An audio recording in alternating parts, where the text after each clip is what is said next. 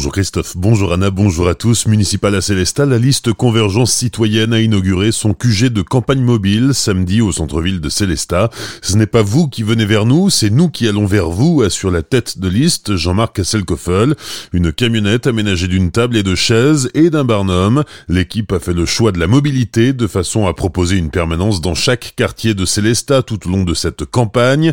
Cette semaine, pour inaugurer le dispositif, les candidats et leur soutien assurent des permanences place du marché aux choux, boulevard Docteur Rouillon, au quartier Hayden, à la gare, place Vanol et avenue Poincaré. Une volonté pour la liste de limiter les coûts à plus de 500 euros pour ce QG de campagne mobile. L'équipe de Convergence Citoyenne a souhaité s'exprimer sur son projet autour de l'écologie sociale. Éloi Navarro, colistier et membre de la direction de campagne. Rendre la ville plus écologique, ça va être modifier le quotidien des Célestadiens, mais ça ne doit pas se faire en euh, rajoutant euh, des contraintes sur les plus modestes. Ça va se faire au contraire en euh, libérant euh, les Célestadiens de leurs euh, contraintes quotidiennes. Ça va se faire par exemple avec une de nos mesures phares, le développement de transports en commun urbains en accès libre et gratuit ça permet aux gens de se euh, libérer de l'usage de la voiture plus facilement, éventuellement de faire une économie en se passant d'une deuxième voiture. Cette démarche, on va aussi la retrouver dans l'encouragement et le renforcement de toutes les politiques sur la rénovation thermique des bâtiments, puisqu'aujourd'hui, ce sont les ménages les plus modestes qui subissent aussi les factures d'énergie et de chauffage les plus élevées, et on doit renforcer les politiques existantes de façon à limiter euh, l'impact sur le réchauffement climatique et en même temps rouvrir une marge de manœuvre financière pour personnes. Des propos recueillis par Franquiel, l'intégralité de l'entretien est disponible sur notre site azur-fm.com dans la rubrique municipale 2020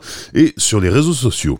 Réunion publique ce soir à Célestat, la liste Célestat Terre Humaniste emmenée par Caroline Rice vous donne rendez-vous à 20h, salle de conférence Sainte-Barbe, thème de la soirée Célestat, territoire de démocratie construction avec Joe Spiegel, maire de Kingersheim, sur les démarches de démocratie participative mises en œuvre dans sa commune. De son côté, le maire sortant Marcel Boer tiendra une deuxième réunion publique à 19h30 à l'école Jean Monnet, boulevard Paul Cuny.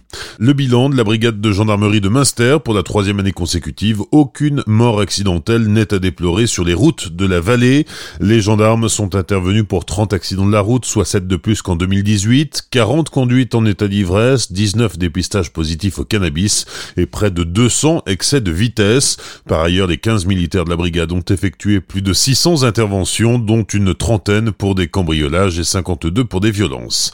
La bonne santé de Liber à Colmar, le constructeur d'engins de chantier vient de livrer la 60 millième pelle mécanique construite sur le site colmarien depuis son implantation en 1961.